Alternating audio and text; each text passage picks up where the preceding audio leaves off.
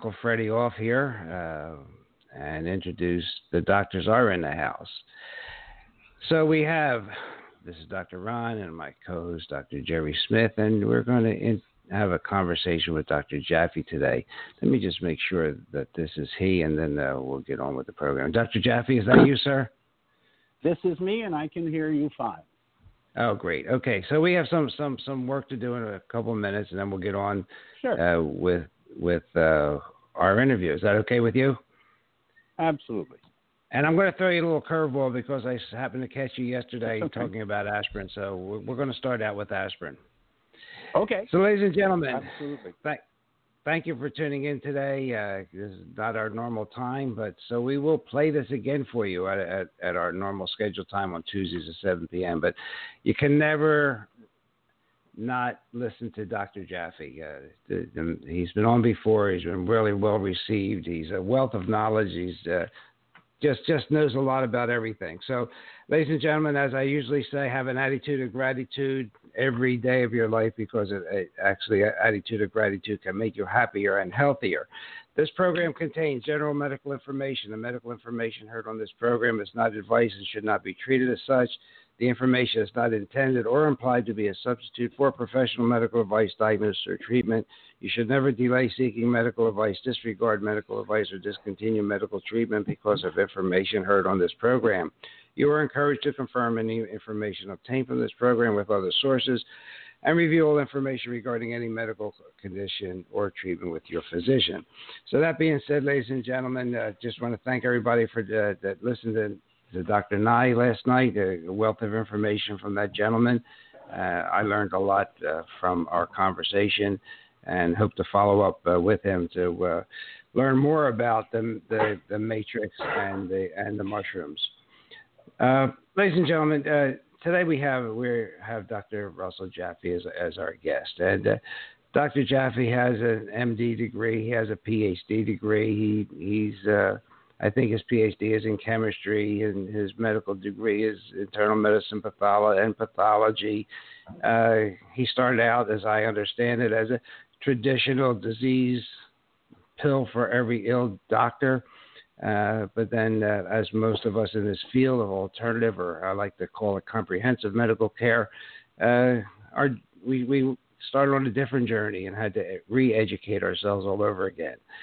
Uh, Dr. Jaffe I indeed did do that, and uh, he started uh, companies and groups, and he has a the PERQUE, P-E-R-Q-U-E, Integrative Health Company, and we'll, we, we will talk to him more about that.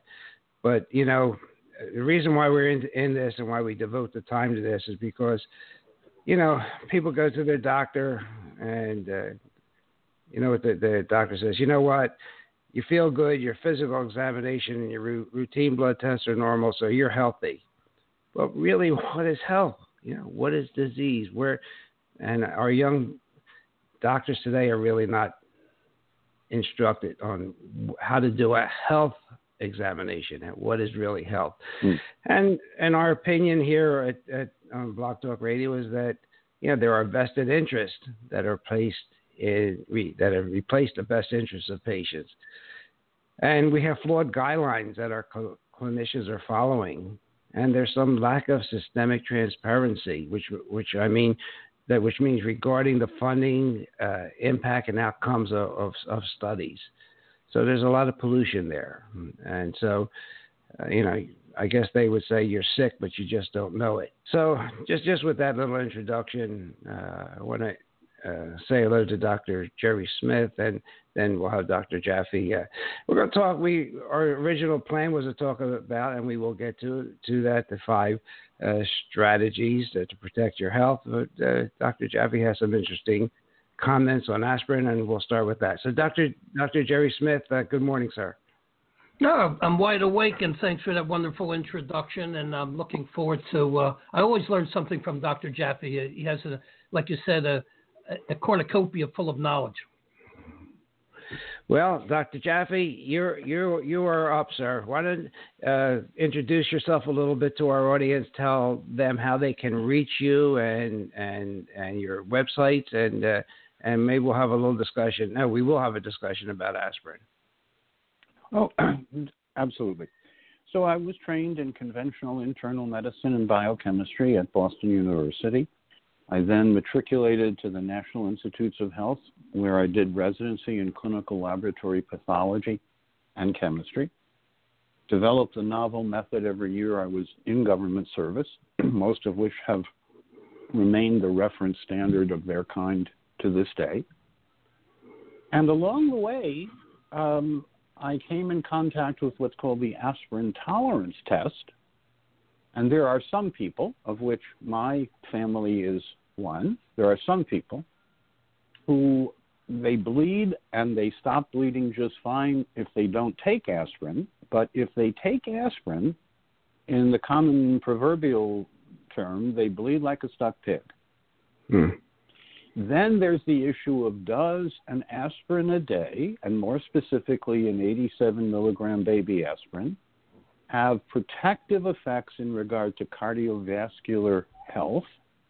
And Dr. John Vane made a whole career with the help of Bayer, Bayer, um, on the premise that you could select out one specific, what's called prostaglandin, but it's just a very powerful molecule. You could select out and inhibit one without inhibiting the others, because the others are absolutely essential for vitality.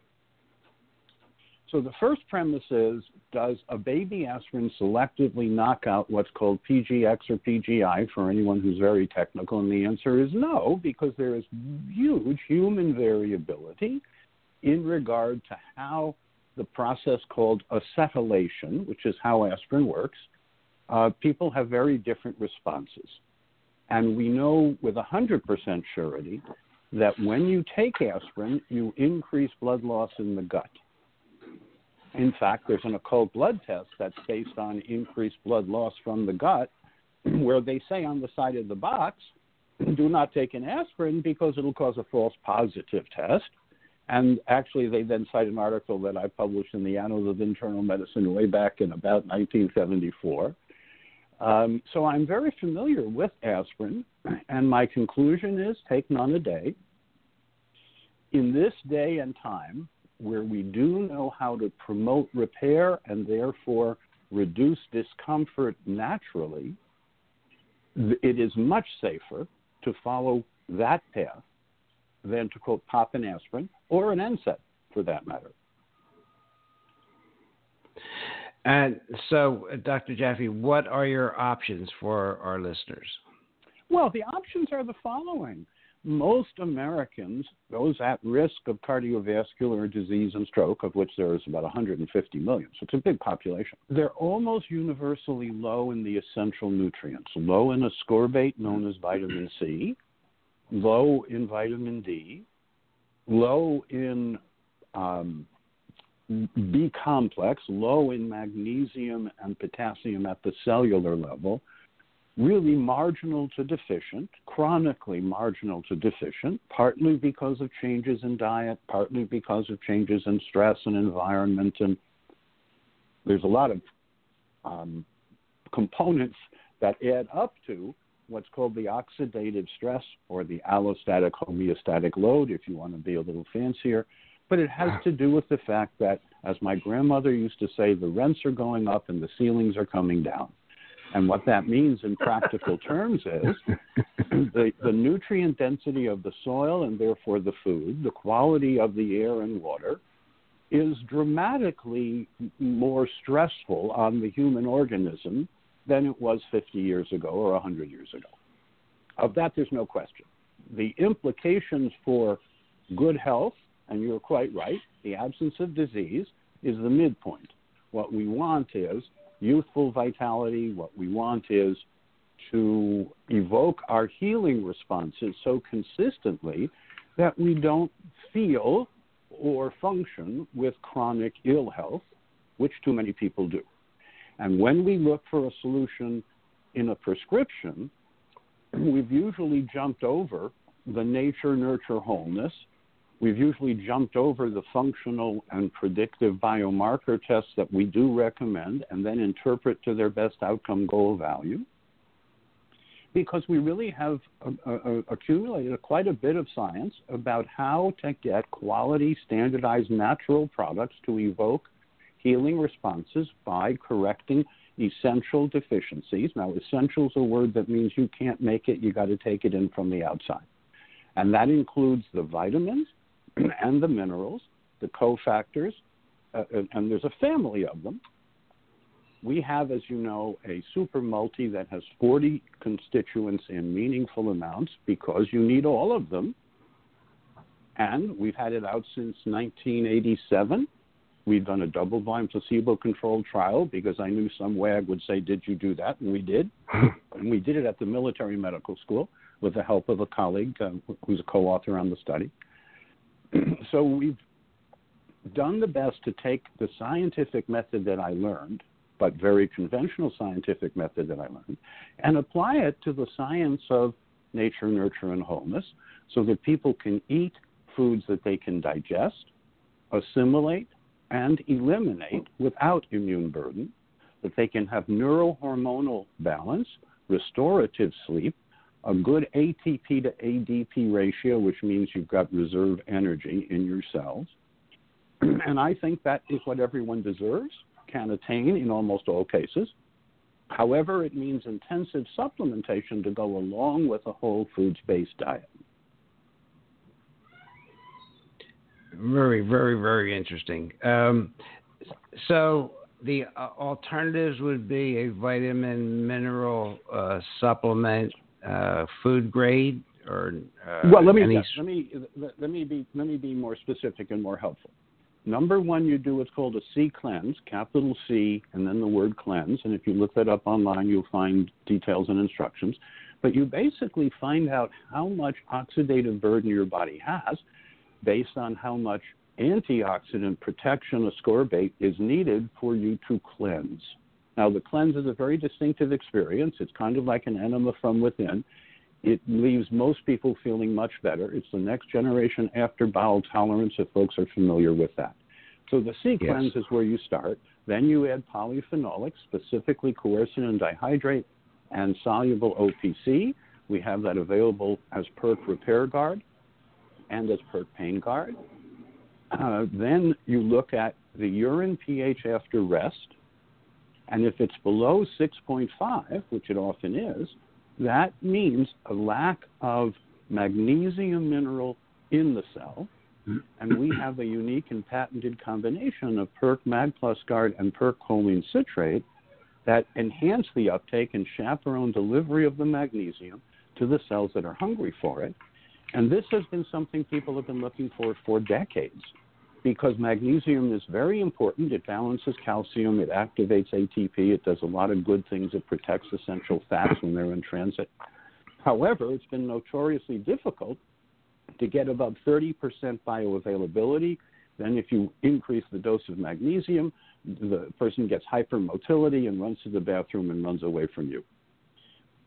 We have, for a number of years been offering the combination of PERQUE Mag Plus Guard and PERQUE choline citrate to enhance the uptake and then beneficially chaperone the magnesium to the cells that are needing it, whereas almost all other forms, the magnesium tends to run out in urine, sweat, and stool as fast as it comes in. Yeah. Dr. Jaffe, I have one uh, question for you. Uh, we know that it's primarily intracellularly within the cell. Uh, what mm. test do you recommend to assess that? Since a blood test would really not right. be accurate. Well, I, I, learned, as you just said, that the blood test is not accurate. It turns out that Ron Elin, my colleague about 15 years ago, published what's called CLMD, chronic latent magnesium deficiency, and that's defined as being in the lower half of the serum range for magnesium. And sufficiency, adequate cellular magnesium, is correlated with being in the upper half of the serum magnesium range. And I can tell you something that is, quote, hot off the presses, if you will. That is, in a hypertension trial that we participated in, 100% of the people with high blood pressure had magnesium in the lower half of serum range to begin with, and those who had the most reduction with the enhanced magnesium formulation uh, went into the upper half of the serum range. There have been several articles, including on young college students, that validate Ron's premise of CLMD, chronic latent magnesium deficiency. So I think for the first time in a long time, we actually do have a generally and easily available test that distinguishes need, being in the lower half of the serum range, from being sufficient, which is in the upper half of the serum range. And I'll just add, because people almost always are concerned, if you take more magnesium, could you go over the range? And the answer is if you have kidneys, no. It's a water soluble mineral regulated by your kidneys. If you're on dialysis or if you are going to have a kidney transplant, then we'll have a different discussion. But if you have kidney function and are ambulatory, you don't have to worry about too much magnesium. In fact, the opposite is true. Most Americans are chronically deficient. Good to know. yeah, that is yeah, really good. And no, again, Dr. Dr. Jaffe. This is news. Right. Yeah, is it news. is really great news. And I'm and, glad and to it, share it with you. And I'm, I'm glad that you uh, give me the chance to mention that I came as a skeptic. I didn't come as a quote believer. Uh, I went to be skeptical about acupuncture and did a complete apprenticeship with Qing Wu here in Washington, D.C. I was skeptical about yoga, became a student of Dr. Ramamurti Mishra.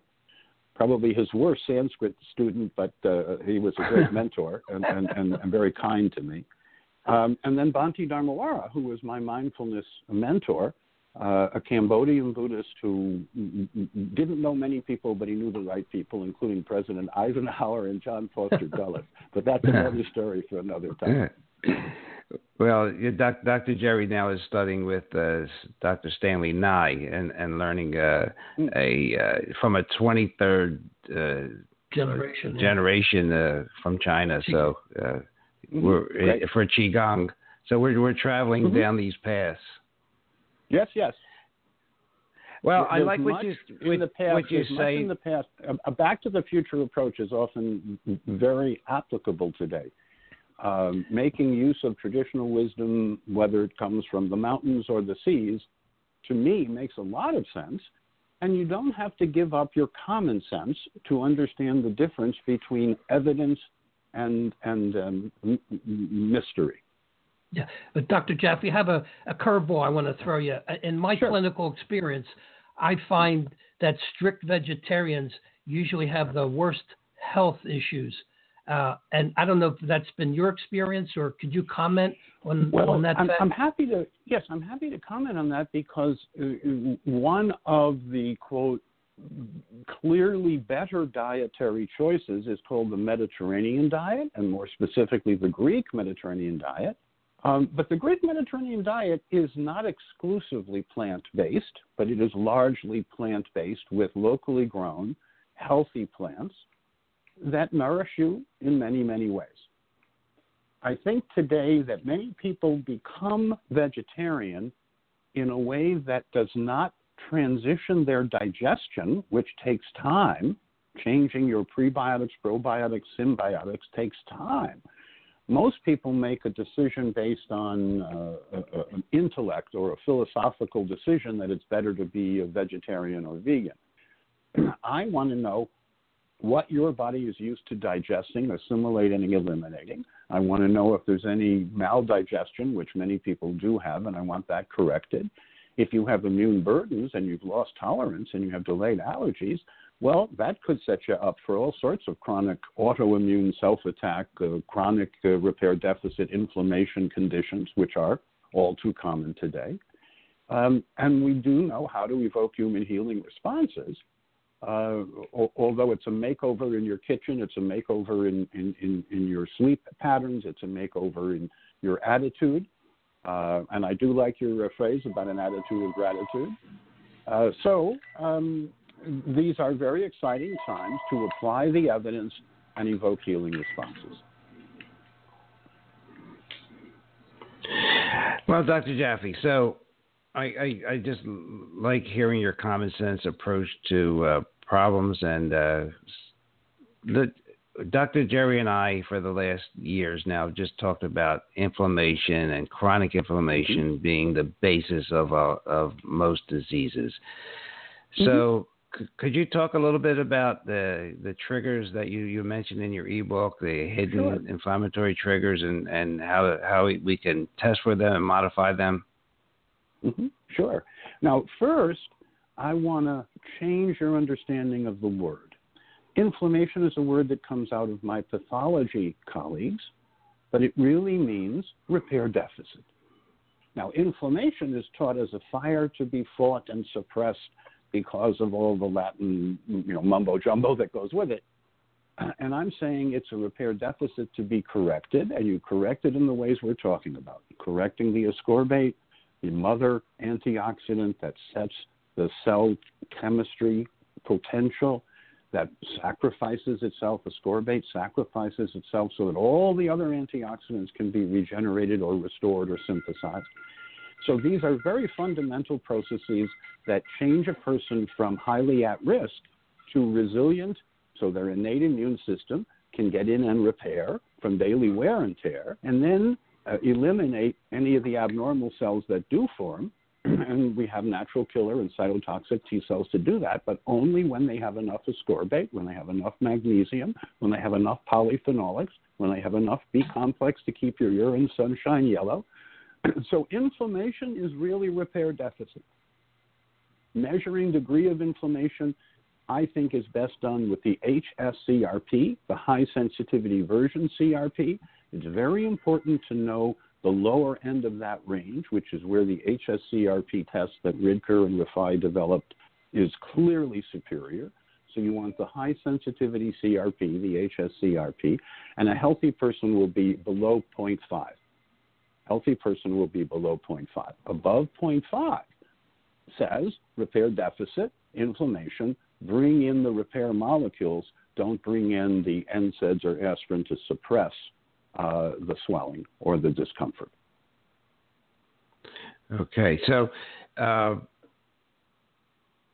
what? It, so if you are if you have a high C-reactive, uh, high sensitivity C-reactive protein, uh, mm-hmm. that indicates that you have something, you have a repair issue, something has is happening in your body, and right. and how do you find out what that is? Well, in most cases, it means that because of digestive issues, you have lost tolerance and your immune system is now on too much defensive alert and it's not repairing you from daily wear and tear. And when that begins to accumulate, when that repair deficit accumulates, it's all the signs and symptoms of inflammation, which are what you folks talk about correctly. And they are signs of ill health, not good health. And they're correctable when you get enough of the good things in and you get the oxidative stressors, the toxic matter, reduced. It doesn't have to go to zero. You know, we, we've survived in a toxic environment for a while, although it's much more intoxicating today than it's ever been. Um, and you can deal with it if you increase the essential nutrients, the vitamins, minerals, cofactors, etc., increase the fiber, the, the probiotics, and the symbiotics to make your microbiome and digestion friendly and healthier, um, then your metabolism starts to enhance detoxification, so you get the bad stuff out more easily in urine, stool, and sweat. And now your innate immune system is able to repair. And the test is called LRA, Lymphocyte Response Assay, LRA by ELISA Act. The website is elisaAct.com, elisaact.com. And the LRA tests are available with an interpretation because there's a questionnaire that comes along with the blood. And the interpretation says substitute these items because they are burdening your immune system and breaking tolerance, making you intolerant, which my grandmother would tell you you don't want to be intolerant, you want to be tolerant. Um, and we want to restore tolerance, and it takes about six months to repair. And very often people need a second six month cycle. Why? Because on day one, they're not perfect and they're not perfectly repaired. But you do show over time, as we have in community based outcome studies, that you can restore tolerance, that you can restore all of the fundamentals of repair, which means whatever your chronological age, your functional age can be much younger. I can tell you that when Bhante was 106, when Bhante was 106, he was functioning as a 40 year old. I can tell you that I am functioning by most indices at half my current age, which puts me functionally in the late 30s, early 40s. And if, if I can come back in 10 or 20 years and tell you that I've you know, been able to maintain this, which I plan to do, uh, you know, it'll be a, a, a personal face on the opportunity to evoke human healing responses responsibly. A quick Excellent. question for you. Yeah. Um, two, two clinical issues that I come across with the gut, since you brought that up. Uh, one is hmm. glyphosate, uh, the Roundup pesticide. It's like right. ubiquitous in our society. I mean, high 90% bracket, everyone has it. And the other one is the EMFs that are bombarding us from every which way. Uh, it, it's documented to disrupt the microbiome. So, could you comment on those two issues?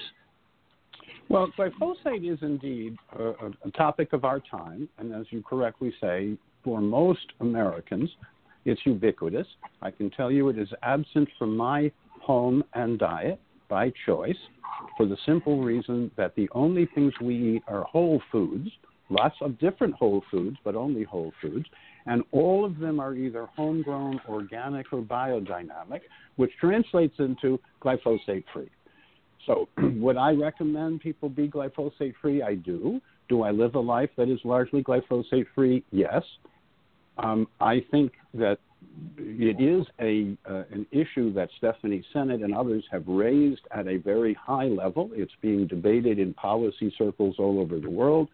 Lots of misinformation, lots of disinformation, lots of hysteria, but that's not uncommon until you have enough science, which we don't yet.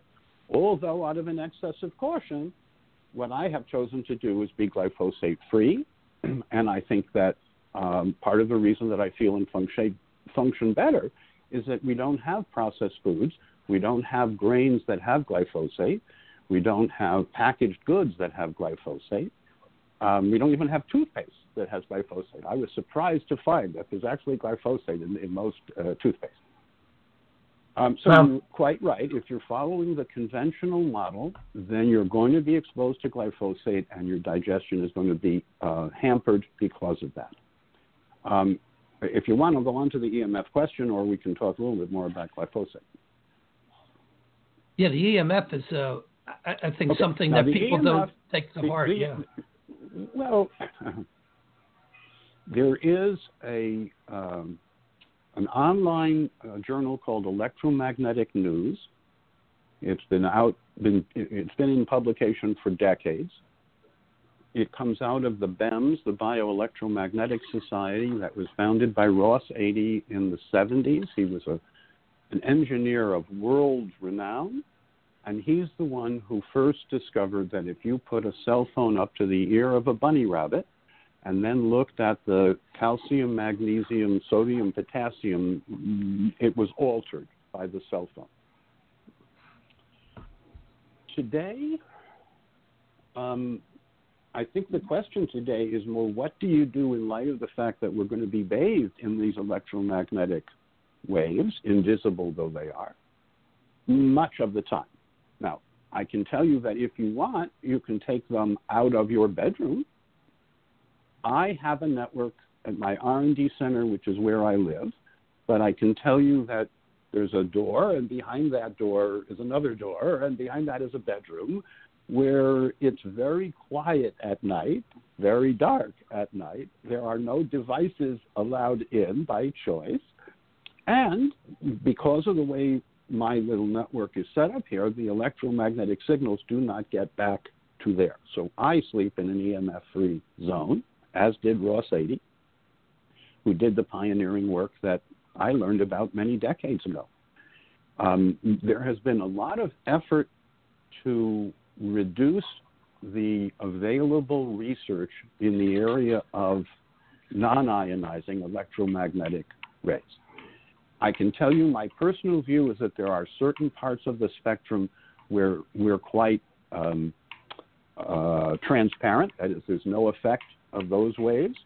But then there are certain waves, for example, the microwaves that boil water. there's, it, I don't think it's true anymore, but there used to be a sign on every microwave, at least in hospitals, that said if you have a pacemaker, don't use the microwave. And then you would read a little disclaimer that says, no electromagnetic radiation gets out of this microwave. Well, then how come the pacemaker stopped working when the person just walked by? You know, they, there were things like that that kind of need to be investigated. Well, so, you know, um, we're just at the beginning. We're just at the beginning of understanding. Uh, again, out of an excess of caution, my attitude is optimize the good stuff, and um, that includes mostly about what you eat, drink, think, and do. Optimize the good stuff, and let the experts take care of the rest. Well, one little uh, pearl I want to share with you. I was doing some research because my uh, girlfriend got some hearing aids about six, seven months ago. The uh, Bluetooth on these hearing aids, because you can operate them from your cell phone app, um, you know, gives off 2.4 gigahertz, and that's the same frequency Yep. that microwaves use to boil water. So you're literally frying your brain with your hearing aid. Well, not all hearing aids have that Bluetooth, and when my dad needed hearing aids, we got him those without the Bluetooth. Um, it's the same reason why I wear a headset with a wire rather than these very convenient things that you put in your ear and it's actually got a little radio transmitter in the canal of your ear. Mm-hmm. I think I think uh, people who use that regularly are doing an uncontrolled experiment, and we'll see how it comes out. Well, talking about uncontrolled experiments, uh, in the manual that my girlfriend uh, had with her hearing aid, it said that it- gives off between 3 and 11 uh, megahertz. Now, the FCC states that people should not have uh, more exposure than six minutes from the range of 1 to 10 megahertz. So, just even a normal hearing aid is, you know, being worn all day long, and it's in that range that the FCC says should not be exposed to more than six minutes. So that kind of blew my circuits. Well, but that's the Bluetooth feature, and that No, feature no, no, can be no. turned This off. is the Oh, regular what? hearing aid. The regular, without the Bluetooth. regular hearing aid. Yeah, you look it up in the I, manual. that I don't understand. That I don't understand. I I have been told, and I've seen data on digital hearing aids that are tunable, and as far as I know, avoid that problem. Well, just look at the rating because it was right in the in the manual uh, of the hearing aid saying it gives off No, between. no, I'm I'm, yeah, yeah. I'm I'm as surprised as you are. I'm as surprised as you Yeah. are. I do not I do not understand that, and and I would I would recommend changing to a different hearing aid that doesn't have that issue. yeah. Dr. Jaffe, just, just so we, you know, we, we did uh, tell our listeners that we were going to talk about these five key strategies, Yeah. and one strategy I think that uh, we just we we should touch on before we uh, uh, let you go is is the detoxification because uh, you know we Right. we talk about infrared saunas and water and Yeah. hydrogen water and so forth. Maybe you could just touch on that, please. Well, it, a good place to begin is hydration. Uh, you want to be hydrated enough that you pass the skin hydration test, which we have online that you can download for free from perque.com or elisaact.com. Uh, so you want to stay well hydrated. You want to keep your urine sunshine yellow, which means you have enough B complex to keep it sunshine yellow. And then we recommend biological detoxification, which means foods that are rich in sulfur, and sulfur can complex with a lot of toxic molecules, including toxic metals, and make them water soluble and safely remove them from the body. And there's an acronym that goes with this, which I'm going to say a couple of times, so in case people want to write it down. It's GGOBE. That stands for garlic, ginger, onions, brassica sprouts. That means broccoli sprouts, and eggs. It turns out those are the five sulfur rich foods. Those are the things that in, in traditional wisdom cultures were known as life saving detoxifying foods. They are staples in the Greek Mediterranean diet. And by that I mean a whole bulb of garlic per person roasted. It comes out like custard. Be careful because when it first comes out of the oven, it'll be very hot. Um, ginger, a thumb sized piece of ginger per person. This makes them uh, as Thomas Jefferson said, make these foods staples of your diet, not condiments. Mm. And if you want to really be nice to your uh, to your uh, digestion, in addition to the GGOBE, which includes the broccoli sprouts and the eggs, and I would recommend, if possible, a non-chicken egg. You can get a, a healthy chicken egg, but you have to go out of your way to do it duck eggs, goose eggs, uh, quail eggs are more often available in farmer markets and or whole food type of markets. Um, and, and if you want to have eggs, that's the kind of eggs I would recommend having. So that you enhance biological detoxification, you take the burden off your digestion, your liver, your spleen, your heart, your brain, your lungs, your muscles. So you actually help the whole body just by making GGOBE a staple part of your diet. Then you want a diet that has enough fiber, prebiotic fiber, 40 to 100 grams a day. You want enough good bugs, that's probiotic live organisms from either fermented foods or supplements like PERQUE Digesti-Guard, 40 to 100 billion bugs a day to keep healthy digestion. And then symbiotics recycled glutamine that is the energy source for the repair of the intestinal lining. And many, many people have maldigestion, dysbiosis, enteropathy, which is atrophy of the digestive capacity, and they don't know it. So we, we want to get in with nature, nurture, and wholeness, and this is how the biological detox is premised. Okay, so and and a lot of these uh, supplements that you mentioned are on your uh, website at PERQUE P E R Q U E. Oh, okay. Absolutely. And why and why they are the best value because by design they have safer ingredients in more meaningful amounts, and then they have the enhanced uptake that we've pioneered for the last three decades, and has been the word of mouth secret uh, of the of the whole line. What what is your opinion of MSM? Well, MSM is, most people consider MSM a water soluble form of DMSO. It is a sulfur source. It's often sold as a detoxifying um, supplement. Um, it, it, it, it does, usually it does not have very good bioavailability. It tends to form disulfides, which are not detoxifying. Um, and, and so I, have, I haven't personally found an MSM that meets um, my preferences and standards. Okay. Uh, Dr. Jerry. Uh, quick question. In, in your uh, five strategies for health, you mentioned you know drinking smoothies and, and juices. Mm. Do you recommend uh, using a juicer that gives you the pulp in addition to the juice, or just uh, filtering out the pulp and just doing the straight juice? Yes, my preference of juicers today is called Hurom, H U R O M.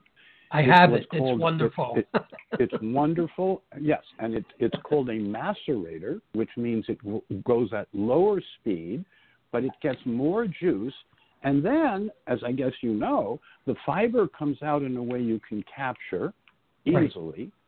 And if you add currants or raisins or some uh, uh, berries, you can make a very nice dessert out of that fiber. So you don't have to throw the fiber away, but uh, there are people who you know want to get the concentrated juice that that Hurom does deliver. Well, you know they also have a, another uh, screen that's a little bit more porous. Absolutely. That yeah, that'll let more that's fiber in. Yeah, it's a wonderful yes. juicer, and it's it easy is. to clean too. no, no. I want you to know this is the fourth generation. Yeah, they got it right this time. They got it right this time. And and and just for our listening audience, Dr. Jaffe, just just reiterate uh, how that they do have choices uh, to stay healthy, and uh, it, it's not all uh, genetic. It's only eight percent genetic. This is a, a, a, it was a surprise to me when I learned it. It's been reconfirmed by NIH consensus.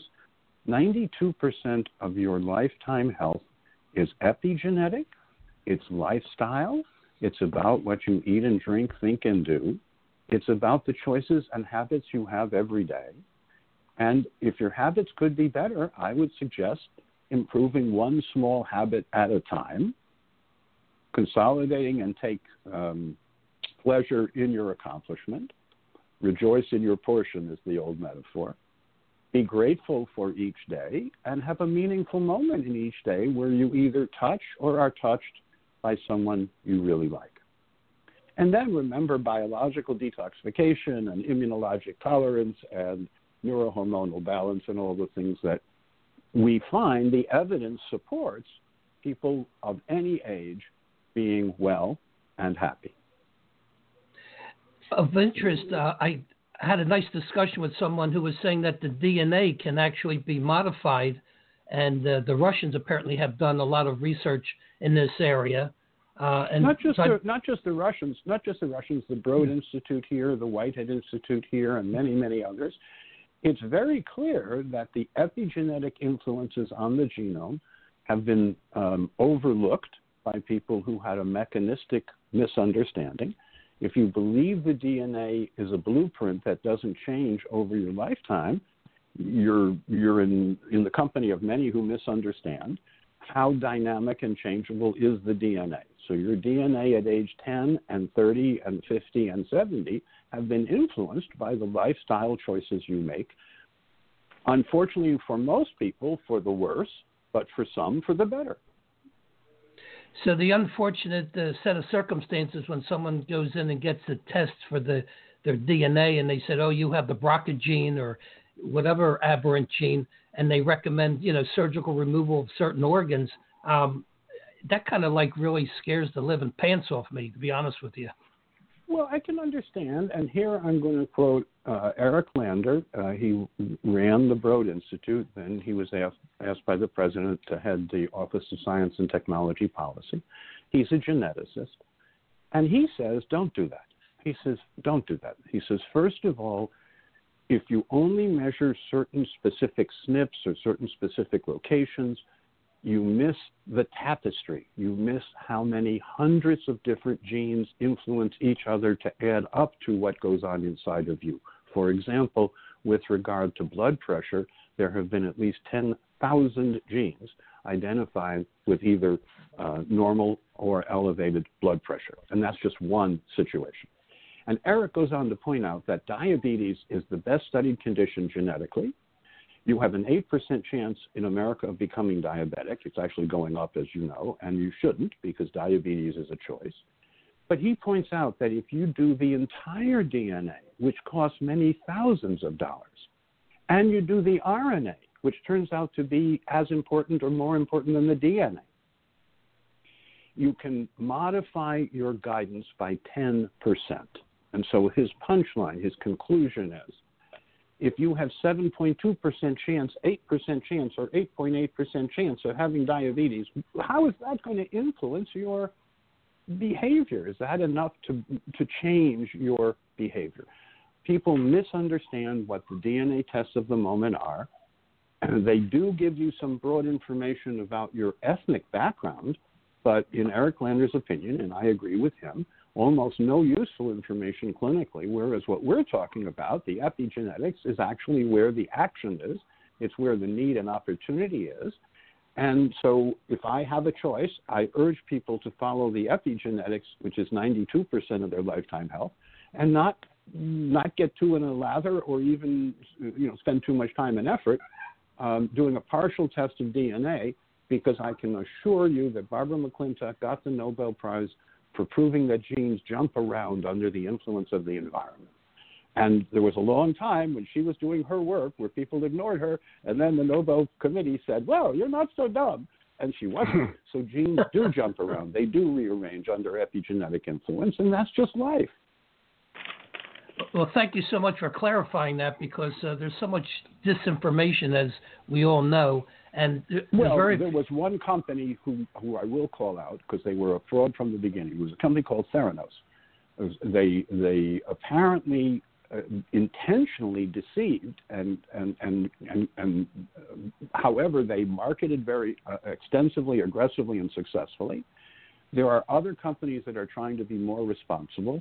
I think that 23andMe will only give you information about your ethnic origins, and that there seems to be some information about. But if you really want to know about living well and long, it's about lifestyle, what you eat, drink, think, do. It's about what we've just been talking about. It's about the epigenetics. Because there's only so much you can blame mom and dad for, and that's 8%.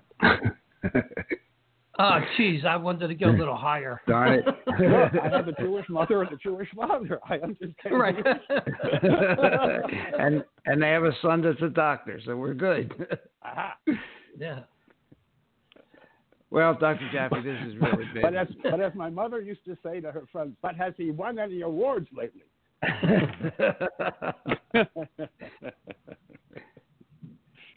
anyway, That sounds uh, like you, Jerry. else for today that yeah, anything else for today that that would you know help your listeners or, or, or help you, gentlemen? Well, let, No, we I- have a, a we have a physician just sign on here. Let me just ask him. And Dr. Jerry, go Mhm, ahead. While sure. I uh, take, take care of uh, Dr. Dan. You, did you have something for Dr. Jaffe? Yeah, basically, uh, you're one of the first people that I've heard be outspoken about the uh, the genome project, and I, I really appreciate your honesty. Uh, and I think this is what our patient basis really needs to hear: is more honesty in medicine and, and less of the fluff. Well, thank you. Um, I had the honor and privilege of meeting Jimmy Watson, who's considered the father of the Human Genome Project. And I asked him why why do genomics to the exclusion of epigenetics or epigenomics? And he said, well, because genetics was so easy to explain that even congressmen could understand it. That was his quote. Whereas epigenetics epigenetics is subtle and complicated, and we couldn't explain that. Well, well put. And I will fast forward. I will fast forward to a meeting that was held at the Center for Disease Control, the CDC in Atlanta, just a couple of years ago. And the question question was, where does the Human Genome Project go? And the answer is it stops, and the emphasis is will, will now be on epigenetics and lifestyle. Wow. Uh, that's such an important message for everybody to to to to It understand that that you have a choice. You know, we we talk, Dr. Jeffrey, we talk about being the CEO of your body. Uh, you have to Mhm. take control. Good phrase. good and phrase. Right, and and and this is uh this this is the what you have to listen to, like Dr. Jaffe. But you also have to you- listen, you also have to listen to your body. So you, you you're the CEO of your body, which I agree with, but you're in a dynamic relationship because you have a central nervous system and a gut nervous system, and they're in communion. They're in constant conversation through what's called the vagus nerve, which we finally discovered is bidirectional. Wisdom traditions knew that for centuries, and literally in the last few years, it was proven um, in Western science.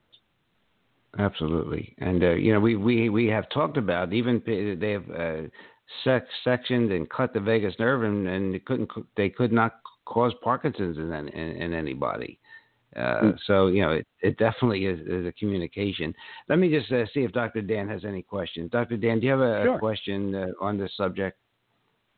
Good morning, everybody. And then Dr. Hi. Jaffe. Um, could I go back to aspirin if you don't mind? Absolutely. Is there any good use for acetylsalicylic acid? Besides, every doctor that I go to says, take the baby aspirin, take the 81 milligrams a day, take it. A- a- 80, 87 milligrams, if I remember correctly, but you're right. Okay. The catechism, the catechism that Bob Mendelsohn correctly identified in the late 1970s around two or three issues in medicine, one of which was aspirin. Now, remember that aspirin came at the turn of the century. It was one of the first magic bullets. You started with coal tar, which was a big mess, and you acetylated it, and you made this stuff that caused headaches to go away. It was a miracle. So right. aspirin became part of the pharmacopoeia, and the science was way behind, and it remains way behind. The evidence, however, is clear. If you take aspirin, you increase the risk of blood loss from the gut, you suppress repair temporarily, and that's not a good thing. And in people who have livers or spleens, hearts or lungs that are at risk, you're increasing the risk in the illusion that hypercoagulation is a problem, which is only true for a very small fraction of people. And I was a coagulationist before I became an immunologist. I'm very confident that if before anyone should take an aspirin, you should first prove that you're hypercoagulable. And if you're hypercoagulable, we'll get you out of that state with a combination of what we've just been talking about. Mm-hmm. So only the people who are hypercoagulable get any benefit from aspirin. And then you ask, why is it that we recommend everybody take a baby aspirin and not be tested for hypercoagulability or hyper blood clotability? And the answer is, well, it's expensive and, and, and time consuming to test people. So why not just give everybody a baby aspirin? And John Vane, a very elegant presenter with an Oxford uh, degree and accent, uh, working with uh, the marketing department of Bayer, um, made it gospel starting in the late 70s when people like Dan Deykin, who was my mentor in coagulation, would never take an aspirin. Mm-hmm. Yeah, Dr. Dr. Dan, I mean, I ran across six studies, you know, showing revealing the ineffectiveness of aspirin. Uh, you know, one of the best uses, though, it's a great uh, birth control pill if you just keep it between your knees. between Right. your knees, right? Every time I go to, the, to the physician, he says, "Are you taking the baby aspirin?" And I say no. And he says, "Why not?" I said, "I'm not taking." Good for you. I said because of, good. and I mentioned the program and so forth and so on, you know. Good. And uh, this is this is where we stand at this point. Oh, it is. It takes it takes decades to go from evidence to the clinic. And when information was doubling every 40 years, that wasn't such a problem. But now that information is doubling in less than four years, by the time people are out of training, they're already out of date, unless they are so curious that they go out and keep themselves current by being cross trained and by going to integrative comprehensive um, continuing education uh, meetings or do that online. But it's harder and harder for young students uh, of medicine uh, at any level to do that because they got loans to repay. Someone is giving them a paycheck with very little opportunity for continuing education on the basis that you're just going to check a box called standard of care. Right. Right. You also mentioned the NSAIDs drugs.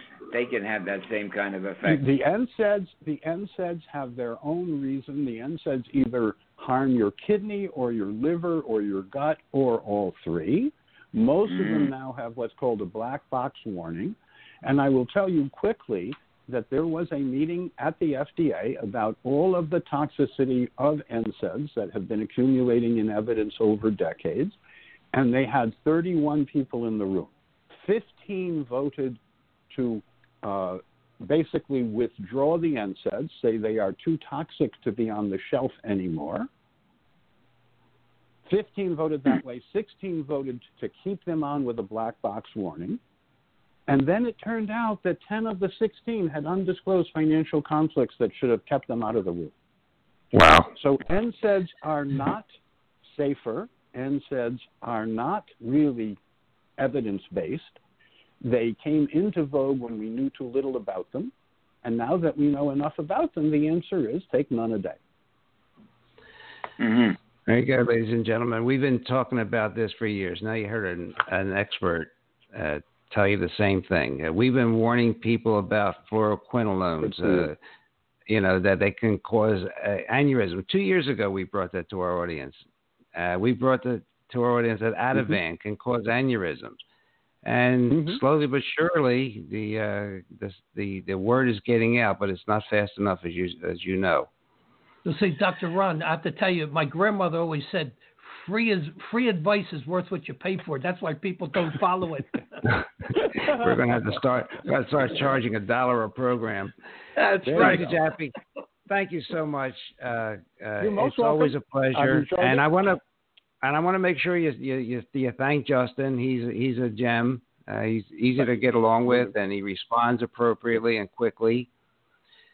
So uh, thank you for today, and and ladies and gentlemen, we have been speaking with Dr. Russell Jaffe, and if you don't remember his the different websites uh, like PERQUE and Alyssa J A F F E. Dr. Russell Jaffe. It'll get you to those sites. Take a look at the predictive biomarkers. Take download his uh, uh, free book uh, on the five stra- uh, strategies, five key strategies to help your patients and your practice. But it's there for not, it's a it's an easy read. It's it you'll understand it. And uh, I, you know, if uh, I, I just can't wait till we have him back again. Uh, he's a wealth of knowledge, and uh, we always learn something. So, Dr. Jaffe, thank you so much. You're most welcome. It's a pleasure to be with you guys. And uh, next time, I'll tell you the story about my mother being a jazz musician and trading her Selmer saxophone for me. oh my God. Dr. J, I can't let you go now because I have to tell you about a uh, a, a fellow was driving in in Arizona and he picked up a uh, an Indian and uh, uh, and he and he had a bag on the seat and they, finally the Indian said, "What's in that bag?" And uh, the fellow said, it's, "It's a bottle of wine for my wife." And the Indian said, "Good trade." well,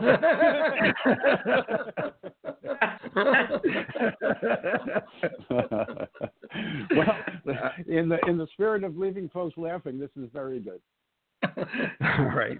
Thank you again. We'll, we'll, we'll be in touch and We'll, we'll, do this schedule another again. Time. We'll schedule Yeah. some some topic of interest. Okay. Thank you. Thanks so much.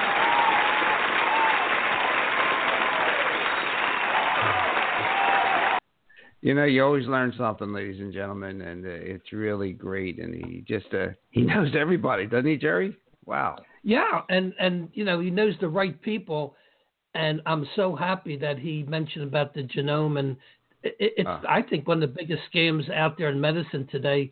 Uh, you know, the tests are not cheap, and then they they subject it because I we had a friend years ago. She went and had you know organs removed based on that darn test, and I you know I tried to Yeah. talk to her, but you know what can I tell you? It's there's no medicine for dumbness, as they say.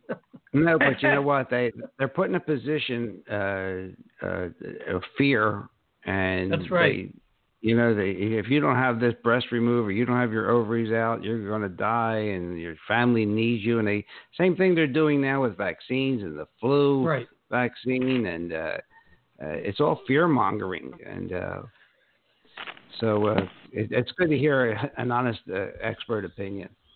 Yeah. Well, I'll tell you, I learned a lot today, and I really appreciated uh, his from the heart comments, and and I and I think our listeners appreciate the fact that there's no other channel out there that's giving them an honest overview of the state of medicine. Yeah, there there isn't, and and, and you notice no no one is is is criticizing the advances we made, but they're critically looking at them and and trying to have some transparency. And there are times when you can work with both, you know, like like Dr. Teitelbaum said, you know, you, you or and even even Ralph Moss. Sometimes you need both, but a lot of times, uh, if you know what health is and you listen to your body, uh, you may not get into that state of disease. So uh, one thing that we, you know, we don't talk enough about, but he did mention uh, p- part of it today is uh, what you think. What you think is important. Think, eat, and do. Uh, Well, really I- important for your health. Yeah. Well, with that Right? little pearl, yeah, we, I think we should try to get Bruce Lipton uh, on if possible because he's, uh, I think, the godfather of epigenetics. Uh, he was talking about stem cells back in the '60s when no one knew what the heck they even were. And he was talking about altering DNA before anybody even thought about that. And he Right, has a PhD in biology, and people can't forget that. Yeah, absolutely. As a cellular biologist. So, I mean, I think we're headed in the right direction. I think our audience is, really appreciates the information that we're, you know, bringing to them. And, uh, you know, that's what it's all about. It's knowing to make better informed choices. Absolutely. So let's reach out to, to Dr. Lipton again, and uh, we'll, we'll, see what that is. Uh, ladies and gentlemen, you've been listening to Dr. Jerry, Dr. Ron, uh, on uh, Dr. Ron Unfiltered, Uncensored. We had our special guest today, Dr. Russell Jaffe. Uh, this program can be heard again here on Blog Talk Radio 24 7. It's on iTunes podcast. You can ask your ALEXA. I have one here, so I can't say it. Uh, to to bring up the Dr. Ron Unfiltered Uncensored. There are also some of these programs listed on Dr. Jerry's website, which is icnr.com. And uh, we have a Facebook page. We have, uh, uh, you know, Stitcher, TuneIn Radio, iHeartRadio. Will soon be listed on Himalayan Podcast, which is a, a, a, it's an app for your phone, and it has almost every podcast out there. And we just applied there. We'll hear, probably hear tomorrow. So, you know, uh, you can listen to these shows at any time. So, Dr. Jerry, yes, thank sir. you. Dr. Dan, thank you. You're welcome. And we will uh, see you uh, live in a couple weeks. This coming uh, Tuesday will be Dr. Jacob Teitelbaum. Uh, topic is diabetes and fibromyalgia. Fibromyalgia are optional. Okay. Sounds like an Italian show. title there. Ita- Mamma mia. yeah. Uh, such agita. the focaccia bread and fibromyalgia. It's a new, new treatment. That's right. All right, everybody, have a great day. This is a little different for uh, your hosts. Uh, we're not used to doing this program during the day. I can't believe it's still light out. So, and I can't believe I can't have my normal post uh, live show libation. So we're going to go to LA Fitness instead. All right. See everybody. Have a great day. Goodbye.